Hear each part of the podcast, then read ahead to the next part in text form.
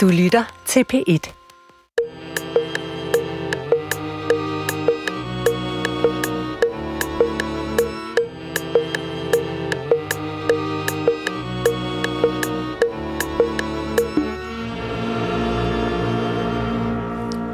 Goddag, mit navn er Peter Lund Madsen, og rigtig hjertelig velkommen til Hjernekassen på P1. Og i dag, kan man sige, skal det handle om planlægning. Og øh, det er jo et område, hvor vi mennesker, sammenlignet med alle de andre dyr, står rigtig, rigtig stærkt. Øh, jeg vil klassificere hunden som et klogt dyr. Et meget klogt dyr, relativt set.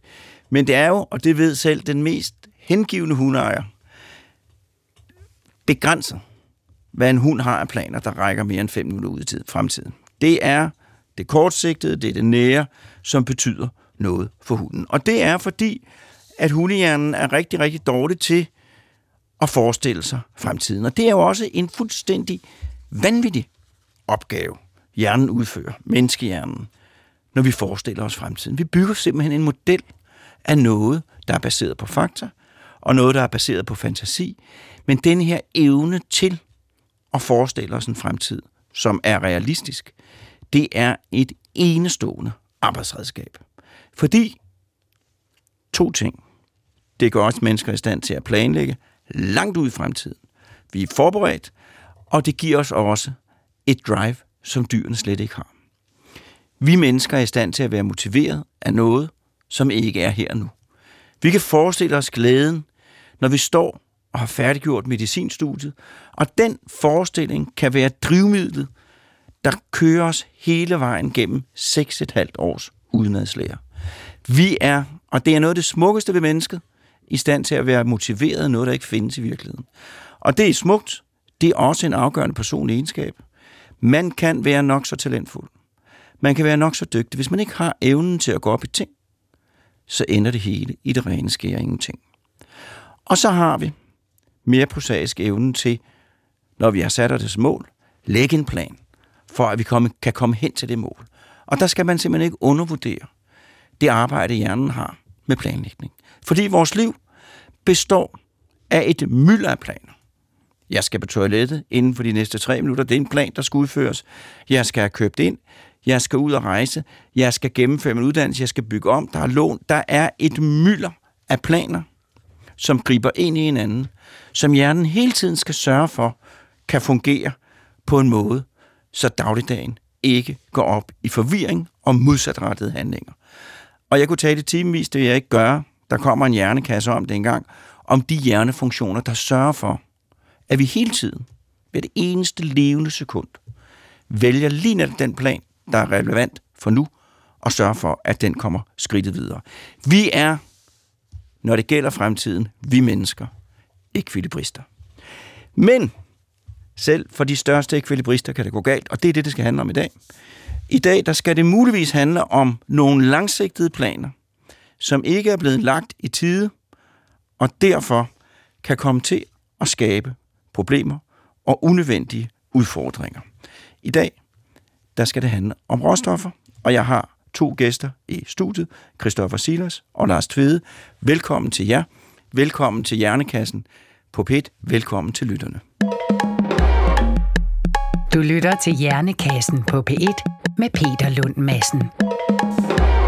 Og i dag der skal det handle om råstoffer, øh, og det skal handle om råstoffer i den øh, øh, hvad det hedder, sammenhæng, at råstoffer jo er noget, som er vigtigt for den grønne omstilling, og den grønne omstilling det er noget med, at vi mennesker skal kunne skaffe energi øh, til os selv ud i fremtiden på en måde, hvor denne klode ikke går tættere ved. Og min første gæst, Lars Tvede, iværksætter, forfatter øh, og, øh, og investor. Velkommen til dig, og tak fordi du kom. Tusind tak. Øh, nu sad jeg her og, og snakker om hjernen og fremtiden. Nu ved måske lidt mere konkret om fremtiden. Energimæssigt, hvad er det for en fremtid, der venter os? Det er i hvert fald en fremtid, hvor vi skal bruge mere energi. Øhm, øh, men vi kommer igennem en del turbulens, som vil tage formodentlig 10-20 år, øh, vil jeg gætte på. Jeg vil gerne lige så, sådan, uh, tage det, uh, det helt langsigtede perspektiv frem. Uh, man kan egentlig sige, at årsagen til, at vi ikke længere lever i middelalderen og i egentlig dyb fattigdom, det er, at vi fandt på fossil brændstof. Så energi betyder virkelig meget for den økonomiske udvikling, og dermed udvikling i alt muligt andet for menneskeheden. Og der er jo forskere, som har gjort, altså det, som har udviklet den teori, at man simpelthen kan måle en civilisations øh, avancerethed hvis det er et ord, på hvor meget energi den bruger, og, og det er sådan noget, hvis, man, hvis vi finder fremmede civilisationer ude i universet, så kan vi bedømme, hvor avancerede de er på, hvor meget energi de bruger per, per øh, levende væsen. Ja. Øhm, og jeg har i kraft af mit arbejde, så kigger jeg jo øh, på øh, vanvittigt mange analyser af råvaremarkedet, energiforbrug og økonomisk vækst osv. Og noget, jeg kan se, det er, at, at øh, på ressourceforbrug helt overvejende, skete der egentlig et super positivt knæk omkring 1980, hvor øh, vi blev i stand til at udvikle mere velstand, uden at skulle bruge mere landbrugsjord, øh, øh, og i vid udstrækning også uden at skulle bruge flere metaller. Men vi skal bruge mere energi. Det, og, og, altså verdensøkonomi vokser det, man kalder trendvækst. Altså den, den gennemsnitlige vækst er cirka 3% om året. Øh, levestandardvæksten i verden som helhed er cirka 2% om året, så kommer der så befolkningstilvæksten oveni. Og kigger vi på energiforbruget, så vokser det cirka 2,6 procent om året. Og, og det, altså, da der var de store lockdowns, så faldt energiforbruget lidt, men altså, det kommer lynhurtigt tilbage på den her væksttrend og indhenter det tabte. Så vi ved, at, at verdens energiforbrug altså, kommer til at vokse altså mange dobles i det her århundrede. Og, og så løber vi ind i problemer her med den grønne omstilling. Så der bliver brug for mere energi, men altså, der var jo no, der var nogen, der vil sige, at, at det er en fejl, at, at det hele vokser. At vi må lave øh, en, en klode, hvor der ikke skal bruges mere energi. Hvad vil der ske, hvis, hvis væksten holdt op nu? Altså, jeg, jeg, jeg, vil, jeg vil kommentere til det der på den måde, at til at referere til en øh, amerikansk øh, Øh, environmentalist, som hedder Geffen, som på et tidspunkt så sagde han, der findes i hans øjne tre typer af, øh, environmentalism øh, altså bæredygtighedsforfølgelse. Øh, øh, det ene, det kaldte han light environmentalism, og det er, at man siger, at jeg vil, jeg vil forbruge mindre selv, jeg vil, jeg vil af hensyn til kloden.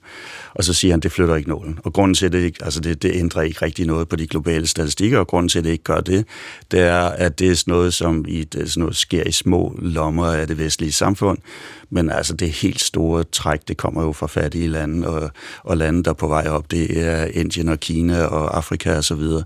Så man løser ikke rigtig nogen problemer på den måde. Så er der det, der hedder dark capitalism, og det er sådan en anti-teknologibevægelse, hvor vi skal tilbage til meget primitive teknologier, og egentlig være fattigere. Men når vi bliver fattigere, så er der mindre innovation, og det forhindrer, at vi får udviklet de løsninger, som egentlig kan øh, fjerne problemerne fra os. Og, og, og, og, det, og det fører mig til det tredje, som er bright environmentalism, som er, at vi satser på at udvikle nogle virkelig gode teknologier, og det, det tror jeg, vi kommer til at snakke om senere i dag, fordi der er nogle fantastiske teknologier på vej, som kan løse de udfordringer, vi har. Ligesom vi har set øh, de seneste mange århundreder egentlig, og hver gang man troede, nu, nu gik det ikke længere, så kommer der et eller andet, og så, så kommer vi videre. Ja, fordi det var jo sådan, at hvis man ikke havde fundet på at bruge kul, så var skovene forsvundet i Europa, fordi de var ja. under hastig nedbrydning.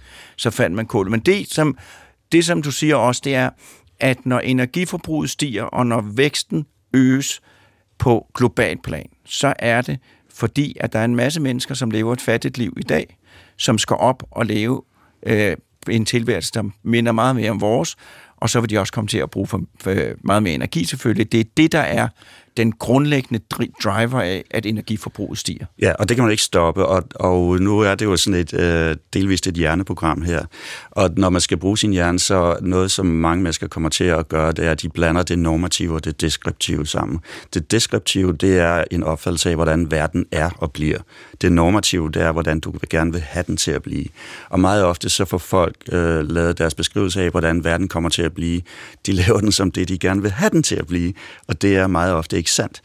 Og i det her tilfælde, hvis man tror, at verden vil holde op med at bruge mere energi, fordi det er det, man selv synes, den skal gøre, det er ikke sandt. Det er ikke, det er ikke det, vi skal arbejde med. Vi skal arbejde med det, der er sandt. Og det er, energiforbruget bliver ved med at stige voldsomt. Og det er grundlæggende et udtryk for, heldigvis, at der er rigtig, rigtig mange mennesker på den her jord, som bliver løftet ud af fattigdom og får et bedre liv. Ja. Øh, og så, så selvom at det giver os en masse udfordringer, problemer, og man kan sidde og ryste, øh, så er det grundlæggende et positiv, en positiv ting, at energiforbruget stiger, fordi det er et udtryk for, at mennesker, der før var fattige, bliver rigere. Det er noget med at størrelsesorden 100 millioner mennesker om året bliver løftet ud af fattigdom og elendighed op i middelklassen. Og det skal man også huske på, når man, når man øh, er, er ked af udviklingen og sådan noget, det er, at vi lever i tider, hvor rigtig, rigtig, rigtig mange mennesker får et bedre liv. Ja. Men det er en pris, som vi alle sammen skal betale, og den pris, vi skal betale, det er, at vi skal være med til at finde de løsninger, der kan sørge for, at energi- og ressourceforbruget for de her mange rigere mennesker, øh, det, det, skal, det skal håndteres. Ja, og så altså normalt, der har, der har ikke været noget øh, strategisk problem med at få adgang til råvarer. I, det, det har der ikke været i mange hundrede år. Øh, selvom man hele tiden har troet, der ville være det. Øh, så der, der var en, en øh, præst, der hed Thomas Malthus, øh, som i 1798, altså for over 200 år siden, han skrev sådan en meget berømt pamflet om, at Øh, der ville, øh, at befolknings, befolkningen steg meget hurtigere, end man kunne få fødevareproduktion, derfor ville der komme global hungersnød, og så havde han alle mulige planer om, hvordan man skulle få de fattige til at dø og sådan noget. Øh, men men han, hans navn og hans tanker, det gav anledning til noget, man kalder den malthusiske økonomi, som man egentlig har haft i 300.000 år frem til Malthus. Og det var, at, at når velstanden steg, så betød det mest, at folk fik flere børn, men ikke af levestandarden per person steg.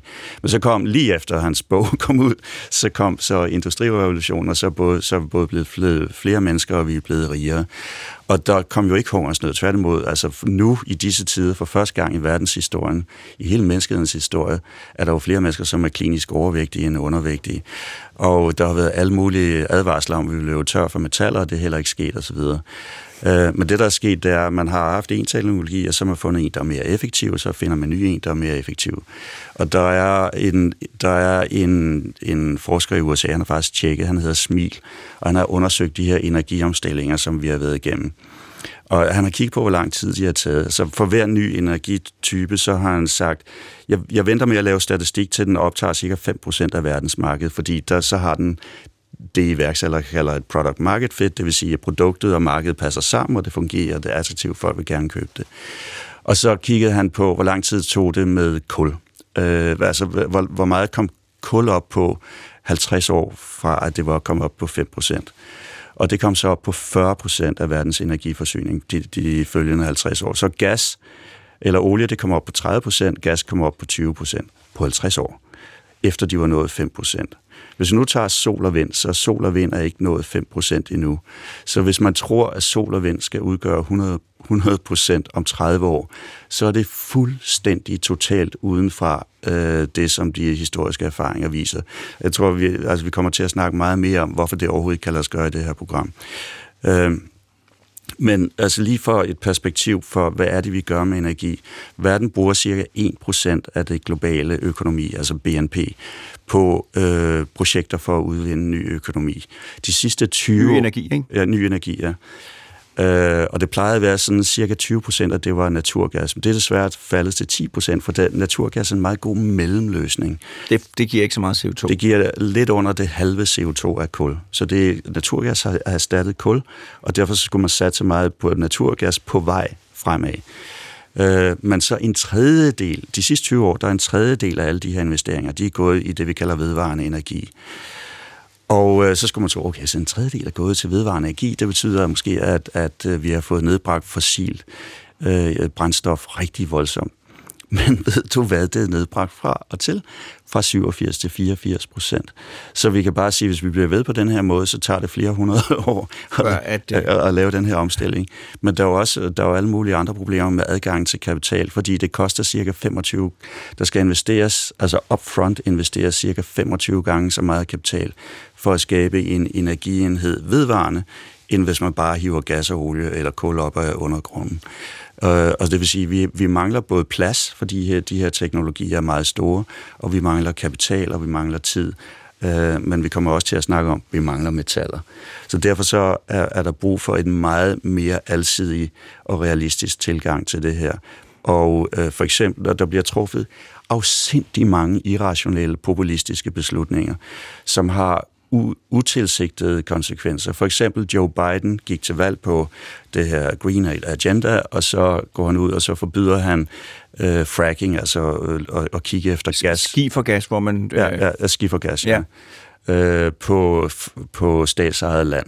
Nå, men så kommer jo så den her gaskrise i Europa. Europa, de øh, er jo i panik for at få gas, og opkøber gas helt vildt. Øh, fordi de ikke længere får det fra Rusland. Og så stiger gaspriserne til det doble. doble. Så hvad, hvad sker der så? To ting i hvert fald. Det ene er, at der er en masse i, i fattige lande har folk ikke længere råd til gas, så begynder de at fælde skovene for at få energi på den måde. Og i Europa, der genstarter man kulkraftværkerne, som er suverænt mest forurenende energitype. Så for, hans forsøg på at være grøn har gjort, at vi får færre skove og mere CO2-udledning og mere forurening. Og der er masser og masser af beslutninger, der er sådan, også efter min mening beslutninger om at nedlukke for øh, olie- og gasudvinding i Nordsøen i 2050, altså om 30 år, som med meget helt overvældende sandsynlighed er lang, lang tid før vi verden er færdig med olie og gas. Og det vil sige, så skal vi bare købe det fra nogle andre lande, som ikke er så miljøbevidste. Og så lige en tredje ting, jeg vil nævne, det er, at, at den vestlige verden har jo flyttet meget af sin industriproduktion til Kina, som er øh, at den kinesiske økonomi har været drevet i meget høj grad af kul. Så på den måde, så, øh, så tager vi, vi siger, at vi skal ikke forurene så meget, så bliver det for dyrt at lave det i Europa på grund af alle mulige skatter og restriktioner, og i USA og så laver de det i Kina, men den måde, de laver det på, forurener mere, meget mere, end vi selv ville have gjort det. Og for eksempel Danmarks øh, CO2-import, øh, hvis man kan kalde det det, altså det CO2, som er indeholdt i Danmarks import, er steget 30 procent over de sidste 20 år, så vidt jeg husker. Så det er sådan noget skjult, det er noget, man ikke ser. Så det er de skjulte, indirekte, langsigtede konsekvenser, som ikke rigtig bliver inddraget, når vi tænker over de her ting. Så, så det, du siger, det er, at fremtiden, hvis vi gerne, og det vil jeg meget nødigt finde, have nogen, der skulle argumentere, for hvis vi gerne vil have, at alle mennesker skal have en ordentlig tilværelse her på jorden, så kommer vi ikke udenom, at der bliver brug for mere energi. Det er, øh, det er, det er den ene ting. Og den anden ting, det er meget mere energi, der er brug for. Og det her, det er noget, der kræver en langsigtet, overordnet planlægning, fordi ellers så kommer man til at træffe beslutninger på kort sigt, som er skadelige på lang, lang sigt. Ja. Og det er meget indviklet der. Det er komplekse ting, hvor det, det kræver menneskehjernens evne til at have det store overblik øh, og se langt ud i fremtiden, for at finde de løsninger, der overordnet set er de rigtige. Og man skal ikke være fabrisk. Man, øh, man skal være realistisk, og hvis man er realistisk, og det er igen noget det der, hvor jeg sagde, man skal ikke blande det normative og det deskriptive sammen. Hvis man er realistisk, så skal man vide, at det her tager nok resten af det her århundrede. Det er en meget stor proces, vi er i gang med. Hvis folk er febrilske, så er det sådan noget med, altså ligesom hvis du skal bygge et hus, så siger du, vi skal have vinduer, vi skal have tag på nu, vi skal have det ene eller andet. Men vel lidt, vi, vi har ikke engang fået byggetilladelse, vi skal lige have fundamentet, øh, pilotering og så videre. Så øh, når man siger, at man vil ikke have naturgas, man vil ikke have atomkraft, det hele skal være vedvarende energi, så er man ekstremt langt fra realiteterne, altså det, man journalister kalder de faktiske forhold i jernindustrien. Så ro på, tænk det ordentligt igennem, vil være langt, langt mere effektivt. Og der er en lang række teknologier i gang, som kan gøre, at vi virkelig kan løse den her opgave. Men indtil de bliver implementeret, så skal vi være, så skal vi passe på med det her princip med the perfect is the enemy of the good. At man siger, at solpaneler er perfekt, og derfor vil vi ikke have gas, fordi gas er, er måske bedre end kul, men det er ikke perfekt. Vi skal tage det et skridt ad gangen og gøre det, vi kan i den rækkefølge, vi kan. Og den realisme mangler i, i hele mediedækningen. Og det er sådan set, jeg tror, masser af beslutningstager egentlig er, er rimelig velorienteret om alle de her ting. Men de afhænger jo af befolkningen, som, som ikke har det forkromede overblik over, hvor komplekst det her egentlig er, og hvor stort det er. Men når du siger det her, så er det ikke fordi, at du ikke tror på klimaforandringer. Det er ikke fordi, du ikke synes, det er vigtigt, at vi bliver omstillet til bæredygtig energi. Du siger bare, det er en det er et stort projekt, øh, og det skal gøres på den bedst mulige måde.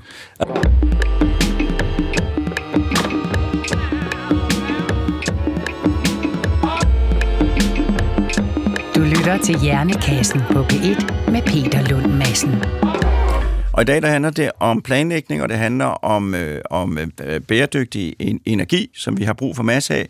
Øh, jeg taler med Lars Tvede, og lige inden jinglen kom, der sagde jeg til dig, når jeg, nu gentager jeg spørgsmålet, for du fik ikke mulighed for at svare, øh, når, øh, så, så når du siger det, så er det ikke fordi, du ikke tror på, at klimaet er under forandring. Det er ikke fordi, du ikke synes, at det er ekstremt vigtigt med øh, at få etableret bæredygtig energi. Du siger bare, at det er et stort projekt, som kræver rationel planlægning. Ja, altså klimaet er under forandring, og øh, drivhusgasudledning bidrager til øh, forandring, det er der ingen tvivl om. Øh, jeg, jeg er så ikke i den lejr, som tror, at vi er eller andet, øh, på tæt på et eller andet dramatisk tipping point, hvor det bliver ligesom Venus eller sådan noget. Altså, øh, kloden har været, i perioder været 15, gange, 15 grader varmere, end den er nu, uden at der sker sådan noget, så det er ikke det. Men selvfølgelig skal vi gøre noget ved det. Vi skal bare være realistiske med, hvordan vi gør det, og hvor lang tid det tager. Og så øh, kunne jeg, jo, så vil jeg spørge dig om, hvad er det så, der skal til? Hvis du nu skulle komme sådan med en skitse til den langsigtede plan, hvad er det så for nogle energikilder, der skal sættes ind, og i hvilken rækkefølge? Jeg, jeg mener, i på kort sigt, der er sol, vind og naturgas, det er nogle rigtig gode teknologier. Og så har vi øh, på lidt længere sigt, har vi nogle atomkraftteknologier, som virkelig kan tage fra. Og det er det, der ligger lige for, det er små modulære reaktorer hvor øh, at man arbejder på det i blandt andet Korea og i, i England og, og forskellige andre steder. Der er også to danske virksomheder, nemlig Seaborg og Copenhagen Atomics, som arbejder på at designe sådan nogle. Øh, og de er så ekstremt anderledes end det, man kender atomkraft for, så det, det er næsten ufatteligt. Altså, der er jo tale om, at man, man kan producere på en fabrik et, et atomkraftværk om dagen. Altså, det er jo sådan nogle planer, man arbejder på på en fabrik, og så kører det ud på en lastbil, og så sætter det op i et nærområde, og så kan sådan et mini-atomkraftværk, det kan så forsyne øh, måske, no, måske nogle 100.000 mennesker. Så lidt længere hen ad vejen, øh, og vi ved ikke rigtig, hvor langt længere hen ad vejen, så kommer der nok øh, the mother of all technologies, nemlig kernefusion. Så der er 24 øh, kernefusionsreaktorer i gang rundt omkring i verden. Øh, de er alle sammen eksperimentelle. Og øh, det, man har arbejdet på det her siden 1950'erne. Og der er en slags Moores lov. Altså Moores lov, det er den der med computerchips, der ja. bliver fordoblet hver 18. måned i deres kapacitet, og, og samtidig bliver halvt så dyre. Der er sådan en lov om, hvad man får ud af de her eksperimentelle reaktorer, og det er, at deres ydeevne fordobles hver 22. måned. Og det har altså stået på og i over 50 år nu, og man har ganske få fordoblinger fra, at, den fun- at det fungerer. Øh, så øh, der, altså, der sker gennembrud næsten hver måned nu inden for kernefusion. Jeg vil lige, hvis, øh, jeg vil lige give et eksempel på en, som er en af de nyeste, fordi det er ret interessant, fordi det er ligesom de nye, hver gang der kommer en ny teknologi, så er den meget simplere og meget mere kompakt end, det, øh, end dem, der blev lavet tidligere. Så den aller sidste, der kom frem, den, det var sådan en spin-off fra Oxford University. Og der har man, øh, det, er en, det er en ret lille bygning, den er 15 meter høj, øh, så den kunne stå på en tennisbane. Og der har man inde i den, der har man et, det, der hedder en raygun. Det, det er sådan en motherfucker-kanon, som kan skyde øh, et projektil med 6 km i sekundet. Så den kanon sidder øverst, den vender snuden nedad. Og så inde i den, der sidder så en lille, der putter man sådan et, et projektil, som er en lille plexiglaskube, øh, eller plastikkube på 1 cm i diameter, og inde i den er der en boble, hvor der er deuterium og tritium. Det er tungt vand. Ja. Øh, og så slipper, så falder den ud af mundingen, og så skyder kanonen. Og så når, når projektilet fra kanonen, det er sådan et, et lille stykke kår, det rammer den, det her stykke øh, plastik, så øh, opstår der kavitation ind i boblen, og så accelererer partiklerne, atomerne, til 20 km i sekundet. Og så opstår der kernefusion. Det er altså en mini, mini, mini atombombe. Den atombombe, altså, øh, det, altså det, det gør bare, at der bliver meget varmt ja. i væggen i det her brandkammer. Den her atombombe, den skaber nok energi til at forsyne en almindelig familie med al deres energi til alting i adskillige år. Og man kunne formodentlig øh, køre hele Danmarks økonomi med, med sådan et anlæg, som skød tre skud i sekundet, eller i minuttet. Og, øh, og, og energitætheden i den slags energiformer, både fission og fusion, er cirka 15 millioner gange så stor som kul, så det er ekstremt kompakt. Og det, ligger, det er på linje med, hvad man egentlig tidligere har set med teknologier, nemlig at tingene bliver, at det mindre kompakte bliver erstattet med det mere kompakte. Så øh, jeg tror, at øh, altså, vi, vi kan jo alle sammen kun gætte, men, men hvis jeg skal gætte på, hvor er vi om 50 år, så vil jeg gætte på, at det egentlig er sol og kernefusion, som tager langt det meste. Men så kan vi også opnå rigtig meget ved at arbejde med øh, naturens evne til at opsuge kul, kulstof. Så cirka halvdelen af det kuldioxid, som bliver udledt af menneskeheden, bliver rent faktisk absorberet af de naturlige systemer. Blandt andet øh, vokser den grønne biomasse i verden ret meget. Jeg tror, det er 0,7 procent om året. Så en del af det, det går så ind i, at, at simpelthen, der kommer flere planter. Det bliver suget tilbage. Øh, ja, så øh, det kan man opnå rigtig meget ved. Specielt for ligesom at accelerere øh, hvordan vi øh, altså øh, hvordan vi reducerer øh, hvor meget kul, hvor hurtigt koldioxidkoncentrationerne i atmosfæren er, så kan vi bruge det også. Og det hænger så sammen med, hvad vi gør med landbrug, fordi så skal vi, det betyder, at vi skal reducere landbrugsarealerne, og det vil sige, at vi skal acceptere nogle meget kompakte teknologier til at lave fødevarer, som hedder præcisionsfermentering og øh, genetisk modifikation og øh, øh, laboratoriekød og øh, vertical farming. Så der er mange forskellige teknologier, også i andre brancher, som kan have indvirkning på, hvor meget CO2 der er i luften. Ja, men det du siger, det er, at man skal, altså, at, at konturerne for løsninger for det her, realistiske løsninger, de findes. Øh, teknologierne, altså hvis vi bare tager de her modulære reaktorer, ja, de findes. Ja. Og, øh, og, og vi kunne, altså for mig er sol og vind, det er ligesom at tømme et, et swimmingpool, eller fylde et swimmingpool med en spand vand, du går frem og tilbage med.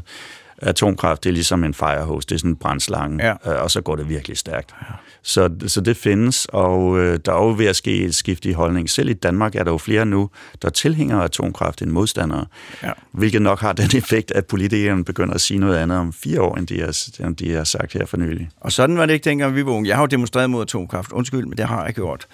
Hvad skal væk? Jamen, det var ikke, væk. Jamen, det du er demonstreret imod, er jo ikke det, man Nej, laver. det vil godt. Ja. Det vil godt. Øh, øh, men det er jo...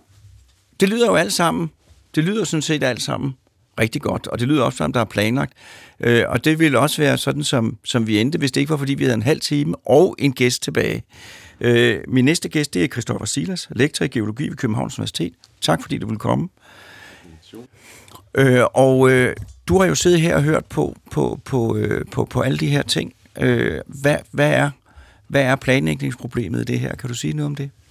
Øhm, altså jeg er langt hen ad vejen enig med, med Lars. Øhm, der er nogle, nogle problemstillinger i forhold til de, øh, de planer, der er lagt fra politisk side, og så realiteterne.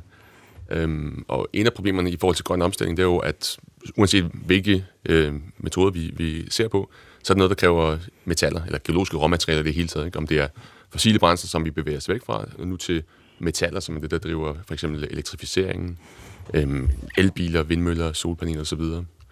Og der er noget planlægning, der mangler i forhold til, at vi skal have åbnet rigtig mange nye miner for at imødekomme den efterspørgsel, der er på metaller især.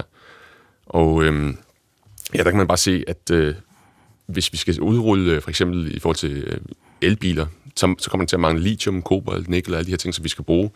Som bruger til batteriet? Og... Ja, lige præcis. Altså, så folk de taler meget omkring øh, cirkulær økonomi, men vi har rent faktisk ikke det volumen af metaller i, i samfundet PT til at overhovedet kunne genanvende. Vi skal simpelthen skalere op på et, et helt nyt niveau. Så vi kommer til at skulle kræve altså flere hundrede nye miner her de næste, det næste årti, eller næste to årtier, for at imødekomme de, de målsætninger, der er i forhold til at, at implementere den grønne omstilling. Så vi har forestilling om, at der er en masse mennesker, der skal køre rundt i elbiler, men hvis alle de mennesker skal køre rundt i elbiler, så skal vi simpelthen have noget lithium og noget kobolt, eller hvad, ja, øh, kobolt, nikkel. Til at, og nikkel til at lave de batterier. Mm-hmm. Ja. Og ja, det, det er et helt konkret problem, at øh, den langsigtede planlægning har ligesom manglet. Vi har ligesom bagud på point, kan man sige. Vi skulle have planlagt det her for 10 år siden. Det tager lang tid at og øh, dels identificere de mineralforekomster, vi skal bruge, etablere en mine, og så rent faktisk den proces bare ekstrahere metallerne. Det kan også tage årtier. Så hvis vi nu skal skalere op, altså mangefoldigt i forhold til alle de her forskellige, hvad er det, de her forskellige metaller, så er det altså noget, der kommer til at ske om 20 år, og ikke noget, som ifølge planerne her i 2030. Ikke? Og det er, det er simpelthen de 20 år, det er, 20, det er de 20 år, det tager. Man kan ikke speede processen op. Altså, man kan forsøge at speede det op, men det vil så komme med nogle, nogle konsekvenser for altså, miljøregulering, arbejdsforhold osv. Ikke? Allerede nu er det noget, der er problematisk. Så man skal bare være klar over, at det, den grønne omstilling, den, den fungerer ikke uden øget minedrift, fordi vi simpelthen ikke har metallerne til det pt. Hvad gør vi så? Øh, jamen altså, vi må jo forsøge på, på bedste måde at, at imødekomme efterspørgselen. Øhm, altså min pointe er egentlig bare, at der fra politisk side er mangler virkelig noget altså, indsigt i, hvor kommer de her metaller rent faktisk fra. Også sådan, så vi ikke kommer ud i sådan en øh, gaskrise igen, at vi gør os afhængige af andre lande. Altså for eksempel sådan noget som de sjældne jordarter, som man, man bruger altså især sådan noget som neodymium til, til permanente magneter i turbiner og vindmøller og elbiler og alt sådan noget. Det, øh, det kommer primært fra Kina, som det er lige nu. Men altså en ting er, hvor, hvor ligger minerne, noget andet også forarbejdning af de her materialer. Hele den her værdikæde i at og øh, producere det, og, og også producere de, de endelige komponenter, der så skal sælges og distribueres globalt. Der sidder Kina altså på, på mange, mange dele af den her værdikæde. Også noget som lithium, som de i øvrigt stort set ikke har noget af, men de, de sidder netop på, på forarbejdningen og ekstraktionen af, af, af de her metallurgiske processer til at raffinere lithium til, til et metal, som de rent faktisk skal bruge til noget. Lars, vil sige, nu skal jeg have et spørgsmål til dig bagefter. Ja, der, nu arbejder jeg jo i investeringsverdenen, og for cirka 10 år siden, så kom der sådan en rigtig gennembrud for noget, der hed, hedder ESG, som, hedder, som betyder Environmental Social Governance øh, investeringskriterier. Det vil sige, at man bruger sådan noget software til at screene, hvad man må investere i, ud fra de kriterier. Og noget af det, som så bliver screenet fra i, øh, for mange vedkommende, det er jo så dels fossil brændstof og dels, dels miner, fordi miner forurener helt vildt. Altså, altså der er meget af det, man kan ikke lave det uden, og det er et kæmpe rod. Og øh, så vil man gerne have grøn omstilling. Den kræver vildt meget metal. For eksempel en elbil kræver, er det ikke syv gange så meget metal som en benzindreven bil? Og, og, og, og hvis man sammenligner sol og vind med, hvor meget metal det kræver i forhold til øh, gasturbiner for eksempel, øh, så er det også øh, markant mere. Så det, man vil gerne have den grønne omstilling, man vil, man vil ikke have minedrift, og det hænger simpelthen ikke sammen. Så øh, mange af de, øh, jeg kender jo rigtig mange af de her institutionelle, professionelle investorer, og de siger, at det er fuldstændig vanvittigt, hvad vi gør, men det siger, vores, altså det siger loven, og det siger vores øh, kunder, og det skal vi gøre. Så du, de siger begge to, at, at de her miner, det er forudsætningen for vindmøller, elbiler og alt muligt. Og du siger så også, øh, Christoffer, at, at som det ser ud nu, så er det kineserne, der sidder på det. Hvordan er de kommet til at få kontrol over det? Jamen, altså, de har jo haft en meget, meget langsigtet planlægning i forhold til, hvad vi har i den vestlige verden. Hvor, altså, vi opererer med fire års intervaller, de har kigget på de næste 20-30 år. Øhm, og det har de simpelthen gjort, at de kunne køre, køre sig selv i stilling til, for eksempel i, i Afrika, det er Road and Belt-initiativ, hvor de opretter veje og infrastruktur generelt, og så får adgang til, til licensen til at, at udvinde de her metaller fra forskellige mineforekomster. Så de har ligesom opkøbt alt, hvad der var veje af ressourcer. Ikke? Øhm, så det, det tror jeg er et af de store problemer, altså netop hastigheden af, af hvormed vi skal have, have minedrift etableret. Og det, det betyder så, at der, altså, som jeg ser det, kommer der unægteligt flaskehalse.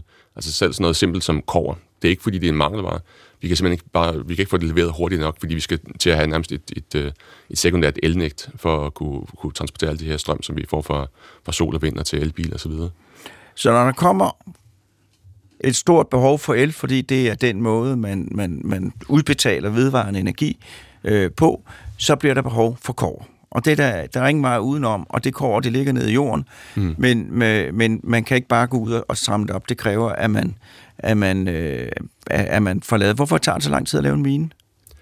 Jamen altså, for kors vedkommende, det er typisk noget, som er til stede i en, en halv procent i et uh, ton malm. Altså hvis vi har noget, noget, noget, noget materiale, noget, nogle bjergarter, som skal, skal ekstraheres kår fra, så skal det først nedknuses, vi skal finde det, og det her kort, det skal så igennem forskellige øh, metallurgiske processer for at få det raffineret, og så har vi en masse affaldsprodukter, vi også skal af med. Så, så det er altså foregår på en kæmpe stor skala, især sådan noget som, som kår, som er netop er i, i små koncentrationer. Og kår, er der noget kår i Europa, vi kan... Når, når, når... Øhm, jamen altså, en af de ældste kårminer er jo på Kyberen for eksempel. Det var det, der gav navnet til, til Kyberen i sin tid, og det, der, der er lidt kår der. Der er lidt kår i, øh, i dele af Tyskland og Tjekkiet osv. Øhm, det er ikke, fordi vi har store forekomster her i Europa, men altså, globalt set er det ikke, fordi der mangler kår. Det er simpelthen bare planlægningen, den, den øh, er galt med, kan man sige. Så hvad skal vi så gøre? Øhm, ja, altså jeg har ikke, som geolog kan jeg sige, det, det er jo bare fint. Der er masser af job til mine øh, studerende i de næste mange årtier, men i forhold til at få noget, noget realisme på banen i forhold til den grønne omstilling, så tænker jeg, det, det første punkt vil være at ligesom, råbe op omkring det her problem, vi, vi kan se komme på lang afstand. Øhm, og det kan også, altså de her flaskehals kommer jo til, nødvendigvis til at betyde, at det bliver dyrere. Hvis man overhovedet kan få fat på en elbil, så vil efterspørgselen til metaller vil, vil stige markant. Og der er nogle sådan, konkret begrænsende faktorer, sådan noget som øh, de her elbil, elbilbatterier, de kræver kobolt, som ikke, der findes ikke nogen kobaltminer i verden. Der findes øh, korminer i Centralafrika især, hvor kobolt er et biprodukt. Så igen, så er der de her vekselvirkninger mellem forskellige metaller, som er, nu er kritiske, som, som vi ikke har skulle øh, tænke på tidligere. Nu skal vi til at, at ligesom have, ja, integrere hele systemet for, for, for de metaller, vi skal bruge på banen. Og det man også kan sige, nu har vi jo lige set et øh, meget stærkt eksempel på, hvor uheldigt det er, hvis vi er afhængige af, af andre landes øh, levering af energi, så mister vi politisk frihed, kommer ud i en masse øh, dårlige dilemmaer, og nu er vi på vej ind i en ny afhængigheds, et nyt afhængighedsforhold med, med Kina, som vil sidde med en primær kontrol over nogle stoffer, som hele verden vil tørste efter. Ja, det, og, og, og det du siger, det er, at hvis, øh, nu ved vi ikke, hvem der bliver statsminister, men vedkommende, der bliver statsminister, vil sige, øh, hvad, er, hvad er din miniplan? Ja, det vil i hvert fald være, altså inden man begynder at tale om, hvor, hvor mange øh, vindmøller og elbiler og sådan noget, skal vi have, hvor kommer metallerne så fra? Det er et meget godt spørgsmål lige at stille sig. Og hvis du nu skulle rådgive til, til, til, til sådan en miniplan, hvad vil du, hvad vil du så sige? Øh, jamen altså, der skal investeres meget mere fornuftigt. Altså, som det er lige nu, så for eksempel investeringer i minedrift, øh, det er primært guld, vi går efter. Det omkring 50 procent af alle investeringer går til at, at finde øh, metal, guld. Og det er faktisk ret øh, nyttigt i forhold til den grønne omstilling. 80% af det guld, man så øh, ekstraherer, det bliver primært brugt som altså guldbare, smykker og sådan noget, altså investeringsobjekter. Det er kun 20%, der bliver brugt i industrien til metal, øh, elektronikkomponenter og i medicinalbranchen osv. Så, videre. så det, det er et meget ineffektivt system, der, der kører lige nu. Så det, det skal simpelthen... Øh... Så minedrift fra i den vestlige verden er det diamantminer og guldminer, noget, der kan give nu og her. Hmm. Øh, men så sidder du måske også, det tror jeg måske Lars vidste i form, du sidder også med et, med et brandvarmt tip øh, til Lars, at, man, at du, skal, du skal da købe nogle lithiumminer og nogle koboltminer, hvis de findes. Fordi at det ind i mine aktier allerede. Så... Hvad siger du? jeg har en masse mine aktier. Så, så, men, så det her, det er et område, hvor, hvor der vil være en stor økonomisk øh, ja, altså, aktivitet i fremtiden. Jeg vil ikke give nogen god råd omkring det, fordi man, altså, innovation er jo det vigtige, så det kan godt være, at vi i morgen får en ny teknologi, en ny type batterier, der kører på lithium, eller ikke på lithium, men i stedet for på natrium, et eller andet, der substituerer de metaller, som vi har mangel på lige nu. Og det tror jeg egentlig også er den rigtige vej at gå. Når vi, når vi ser de her flaskehalte, så må vi finde på, på nye veje rundt om det for, for at implementere den grønne omstilling. Ja. Men altså, det du også, vi har talt om inden, det er jo, at, at mange af de miner, der kører nu om dagen, som leverer lithium og alt det her, også til biler, der fremstilles øh, i Europa, det er jo miner, der fungerer under øh, meget, meget forurenende omstændigheder. Er det ikke rigtigt? Det er meget svært at komme udenom. Altså for eksempel sådan som lithium, det kræver store mængder vand. Altså der bliver simpelthen pumpet grundvand op, og det bliver fordampet væk i den vestlige del af Sydamerika, hvor det i forvejen er meget tørt. Så lokalbefolkningen de kommer simpelthen til at stå og mangle vand, fordi vi skal have lithium til vores elbiler. Og det samme øh, i Centralafrika, hvor vi har de her øh, korminer, som så, hvor kobolt er et biprodukt, og det er helt kritisk for at få de her øh, elbiler til at køre. Så det, og det igen, der er ikke nogen regulering der. Så det tror jeg, det er en af de ting, man politisk bør, bør gøre, ligesom få, få kortlagt, hvor er det, vi har forekomsten, så rent faktisk øh, skal der noget substituering, noget, noget prioritering i, i min drift, og få, få reguleret øh, både arbejdsforhold og de miljømæssige øh, forhold. Så derfor giver det mening at hente noget af det hjem til Europa, for eksempel. Der er også nogle, altså for eksempel i Sydgrønland er der kæmpe forekomster af de her sjældne jordarter, Altså faktisk nok til at dække Europas forbrug i, i mange årtier. Og igen, det, det er jo selvfølgelig op til den grønlandske befolkning, om, om de er villige til at, at indgå i den her minedrift. Der, der er forskellige problemstillinger med, at nogle forekomster indeholder uran, dem kan man så lade ligge, men der er nogle forekomster, man på forsvarlig vis godt kunne, kunne udnytte og, og ligesom være med til at, at bidrage til den grønne omstilling. Lars Markeret. Ja, altså, altså jeg tænker, at øh, nu, vi har jo tidligere talt om det her, øh, det, det forsimplede syn, det superoptimering. Og man skal lige sådan skælne, så for eksempel, altså hvis man tager Danmark, så Danmark har jo masser af vind, og Danmark har øh, elektricitetsmæssigt meget åbne grænser, har let ved at handle. Vi kan, når vi har overskudsproduktion for vind, så kan vi pumpe det op i de norske og svenske dæmninger, og så købe det tilbage igen, når vi er underskud osv. Så, så Danmark kan lave noget, som ikke giver ret meget mening for de fleste andre lande, lande i verden. Øh, men når Danmark skal træffe beslutninger om det her, så er det vigtigt, at man ikke siger, at alle, mennesker, alle lande skal være ligesom Danmark, vi skal bare lave vind. Nej, vind giver ret meget mening i Danmark, men det kan ikke løse verdens problemer, og derfor så skal man øh, kigge på sådan internationalt, er, er gas og atomkraft nogle ting, som vi skal bruge, for ellers så kan vi ikke løse det her. Og altså lige bare for sådan perspektiv, ikke? den her energiø, man vil nu vil bygge, øh, som forventes at koste 200 milliarder kroner, det får vi så se, om det bliver den endelige pris.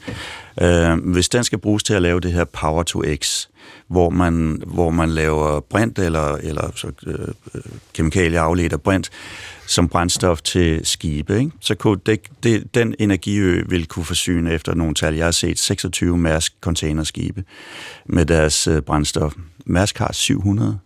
Så det er altså en... En stor opgave. Det er en meget, meget stor opgave. Og det helt fundamentale problem, det er, at der har været den der, som jeg talte tidligere om, den er mega trend, super trend i verden om, at vi hele tiden går til ting, der er mere kompakt. Men med det her, med den her omstilling, der pludselig går vi den stik modsatte vej og går til nogle ting, som er langt mindre kompakt, og du skal bruge 200 kvadratkilometer vindmølleareal til at producere det meget, som, lige så meget energi som en sådan standard øh, mellemstørrelse atomkraftanlæg eller, eller gasanlæg for eksempel. Så det er, det er noget, man kan gøre lokalt under specielle omstændigheder, men det er ikke løsningen på verdens udfordring. Og, og det skal man have en realistisk øh, holdning til. Ja. Du lytter til Hjernekassen på P1 med Peter Lund Madsen. Og i dag der handler det om øh, planlægning, det handler om energi i fremtiden, og det handler også om specielt de råstoffer, der er nødvendige for vindmøllerne, batterierne og det hele. Og der, øh, der siger du, at, øh, at, at der er et stort problem, fordi at der kommer en mangel på de her øh, ting, og minedriften er slet ikke udbyttet.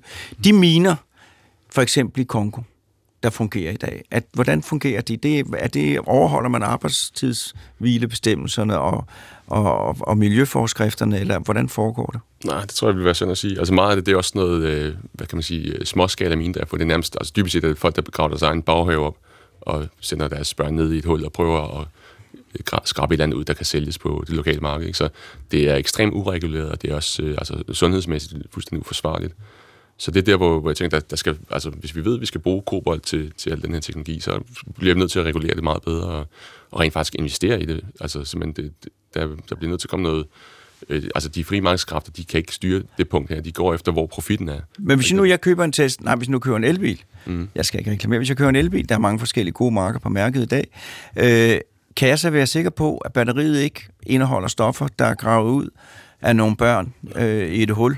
det er stort set umuligt, fordi netop de her lokale markeder, det er jo, folk de kommer med en, en uh, spand et eller andet uh, mineralmateriale og sælger det på det lokale marked, og det bliver så opkøbt af, af nogen, der ligesom skal lære det hele op, og så bliver det sendt til en raffinaderi et eller andet sted og, og produceret de metaller, der skal bruges. Så lige nu er det ekstremt svært at, at være helt sikker på, hvor de her metaller kommer fra. Så Europa i hvert fald må vi konkludere, hvis vi mener det her med omstillingen alvorligt, hvis vi, hvis vi vil have de vand, vindmøller, vi har planlagt, de solpaneler, vi har planlagt, at vi skal køre i de grønne biler, så bliver vi nødt til at have en plan. Allerede nu, vi er langt bagefter, på hvor skal de miner ligge, mm. hvordan skal de fungere, øh, og, og, og, og, og hvordan får man stofferne trukket ud. Jeg simpelthen tage ansvar for det også. Altså netop det med at rykke noget af mindriften til Europa, Altså, der er forekomster, som kan, kan udnyttes, men folk vil ikke have en mine i deres baghave. Vi kan se så store problemer, der er i Danmark bare med at have en grusgrav, for eksempel. Ikke? Og det er igen det geologiske råmateriale, som vi har brug for i samfundet. Så inden for min branche har vi det her slogan, hvis uh, if you can't grow it, you have to mine it. Der kan man ligesom tænke over, hvad, hvad har vi egentlig, vi kan dyrke, hvad kan vi byde ind med? Og det, der kommer vi ned til sådan noget som træ, bomuld, uld, den type materialer. Det er jo ikke nok til at drive et moderne samfund. Jamen, jeg kan godt forestille mig, hvis nu der på KB's lokale på Frederiksberg Kommune, at der blev fundet nogle meget rige koboldforekomster, mm. at det vil være svært at få igennem øh, øh, lokalplanen, at vi så lægger vi lige en mine derom bag rådhuset. Og det er også, det, der kommer et etisk problem ind med det her, vi ligesom outsourcer alle de problemindstillinger. Det skal ligesom være ude af øje og ude af sind. Så det, det er derfor, Kina de ligesom kunne, kunne tage, tage bolden på det, og ligesom de har nogle, nogle lidt andre standarder i forhold til, til arbejdsforhold og, og i, i øvrigt, i forhold til markedskapital i Kina, der kan man sagtens åbne en mine, så den er rentabel. Hvis de beslutter, at det er noget, der er nødvendigt for samfundet, så gør de det bare. Og det er der, hvor vi kommer lidt bagud i, i forhold til planlægningen. Så, så Kina er, er, er, er mere hårde i filten. De kan godt leve med, at en mine forurener, og arbejdsforholdene måske ikke er optimale, mm. øh, så længe den ikke ligger i deres baghave. Men sådan burde vi jo ikke have det i princippet. Det vil jo være imod vores overordnede principper. Ja, netop, vi bliver nødt til at tage ansvar. Ja. Det er også der vil have de her elbiler, så ja. må vi også gøre noget for det og betale den pris, der nu er. Så konkret, hvis nu jeg var øh, statsministeren, så vil du sige, at øh, du må lave en plan. Hvor skal de miner ligge? Øh, og, og, og, og, hvad, og hvor, for det er jo ikke bare gjort med at hive tingene op af jorden. Altså have en realistisk plan. Tænk, altså virkelig gå i dybden med, hvor er det, vi får de metaller fra, og hvad, hvad, hvad kan vi forvente at få leveret inden for den, den tidsperspektiv, som vi arbejder med. Og det problem er meget velbeskrevet, så det, det, det bare gå i gang med at finde løsningen. Ja. Ja. Hvad siger du, Lars? Jeg har en alternativ tilgang, fordi at øh, os, os, hvis man skal sidde i Europa eller i Danmark og så lægge planer for, hvad, hvad, hvor der skal være miner i verden, og hvad der skal ske i de miner, øh, det bliver papirplaner efter min opfattelse, fordi man kan jo ikke styre overhovedet, hvad der foregår i de her andre lande. Øh, kommer man ikke i nærheden af. Og øh, vi har nu set tilstrækkeligt mange katastrofale fejltagelser til at vide også, at regeringernes forsøg på at planlægge, hvad energimixet skal komme fra, øh, skaber det ene katastrofale, øh, øh, utilsigtede øh, konsekvens efter den anden. Det bedste vil være at lave en homogen CO2-afgift, som man ganske langsomt over 70 år ændrer til, at den bliver virkelig, virkelig voldsom. Og så lade folk øh, finde på de løsninger, som, som de kan. Øh, fordi at hvis der er penge i at komme ud af CO2 og ind i noget andet, så går jo den samlede kreativitet i samfundet i gang, og så finder den vejene. Så du siger en universel støt stigende CO2-afgift, ja. og så klarer markedet resten. Og hvor man lægger, altså hvor man kommunikerer sådan ret klart, hvordan den vil udvikle sig over tid. Øh, rigtig mange projekter, øh, altså for eksempel hvis du skal øh, lave et nyt øh, gasprojekt, så vil typisk så vil du have øh, dit kriterie for at åbne et gasfelt, det er måske, du kan have øh, en, en afsætningsaftale til en fast pris på 15-20 år. Øh, først, hvis du har det, så vil du åbne det her gasfelt. Men for eksempel, hvis man siger, som jeg har sagt nogle steder, at I må gerne udvinde gas, men det skal stoppe i 2030, jamen, jamen okay, så har vi 8 år, jamen så gør vi ikke noget.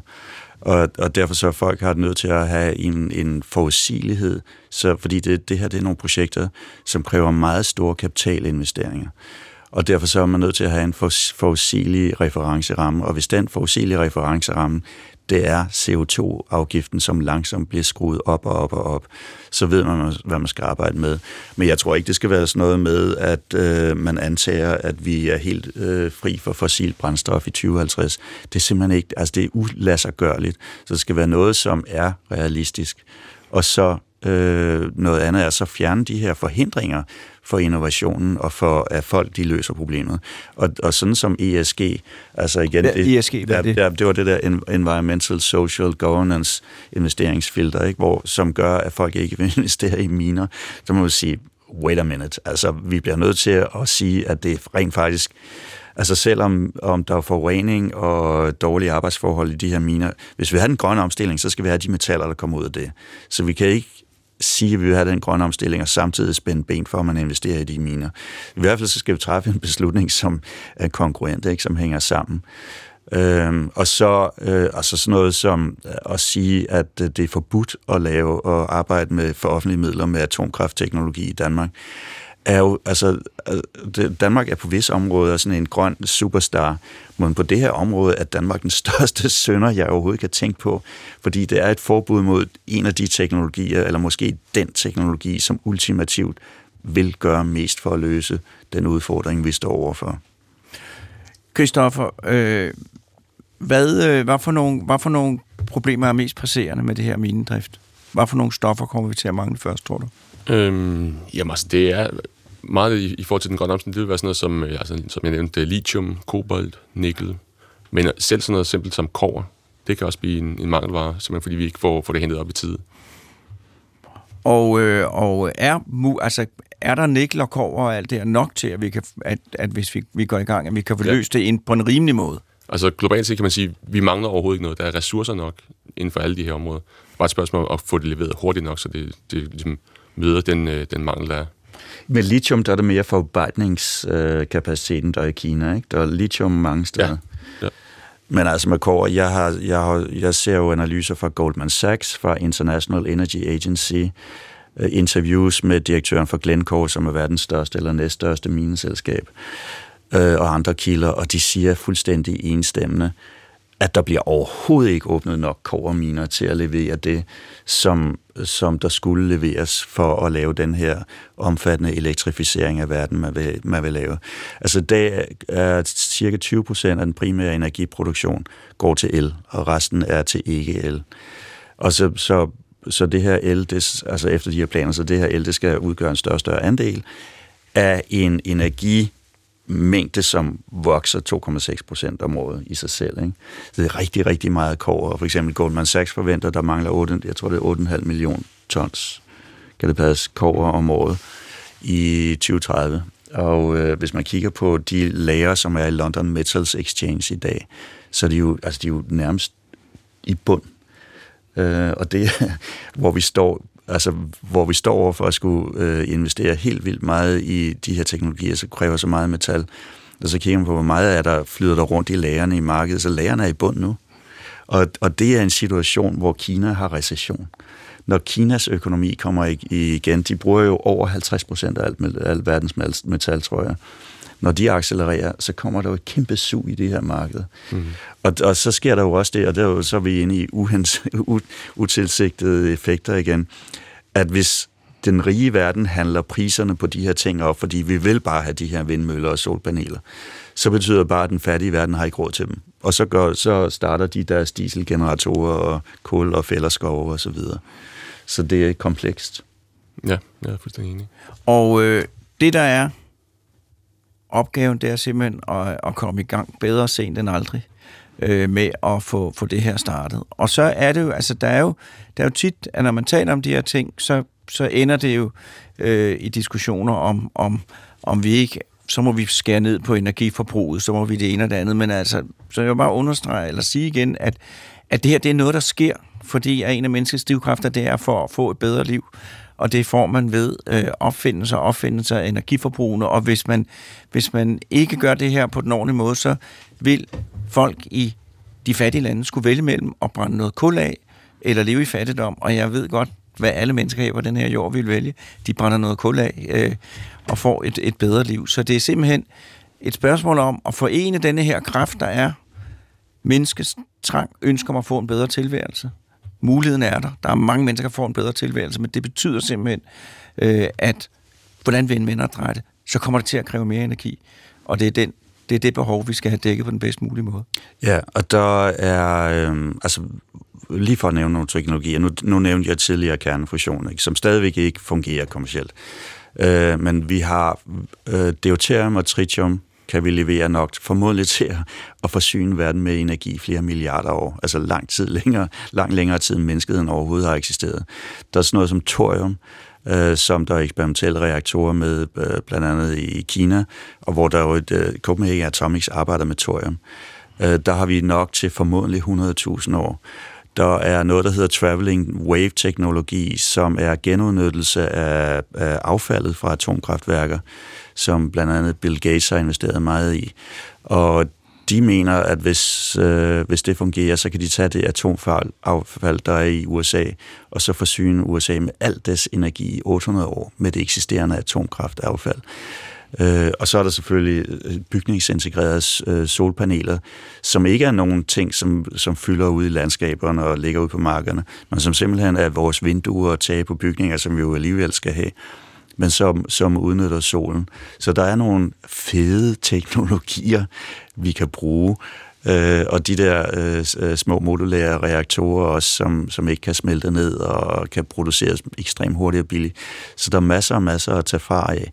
Så vi skal, vi skal, vi skal satse meget på innovation, på at udvikle de teknologier, der virkelig løser det her problem. Så det, jeg hører, det er, at nogle gange taler man om et teknologisk fik, eller et quick fix, men der er løsninger, meget lovende ting, meget konkrete, som ligger, øh, som vi kan se, øh, hvor det ikke kræver, øh, altså hvor man kan se, at det her det er en fuldstændig realistisk mulighed, som ikke ligger langt ude i fremtiden. Ja, og de kommer i en eller anden øh, sekvens. Ikke? Altså det allerhurtigste, man kan lave, det er, det er skifergas.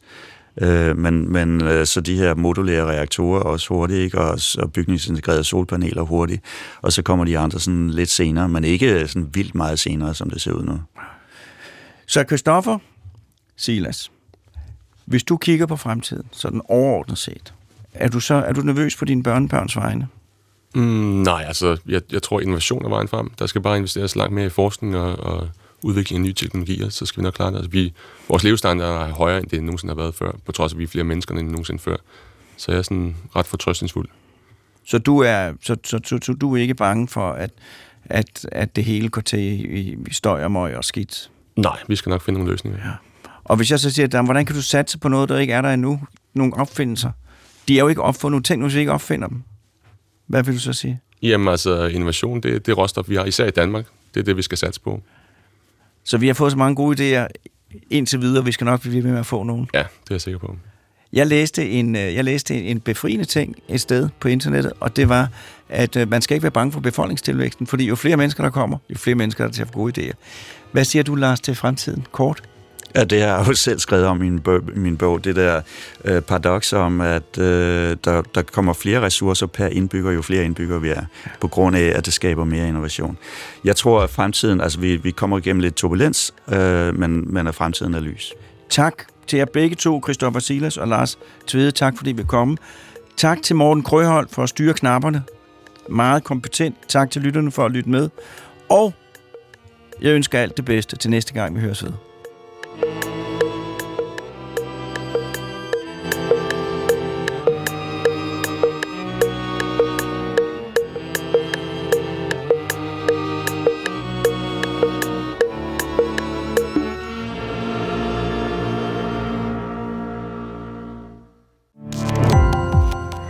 på opdagelse i alle DR's podcast og radioprogrammer. I appen DR Lyd.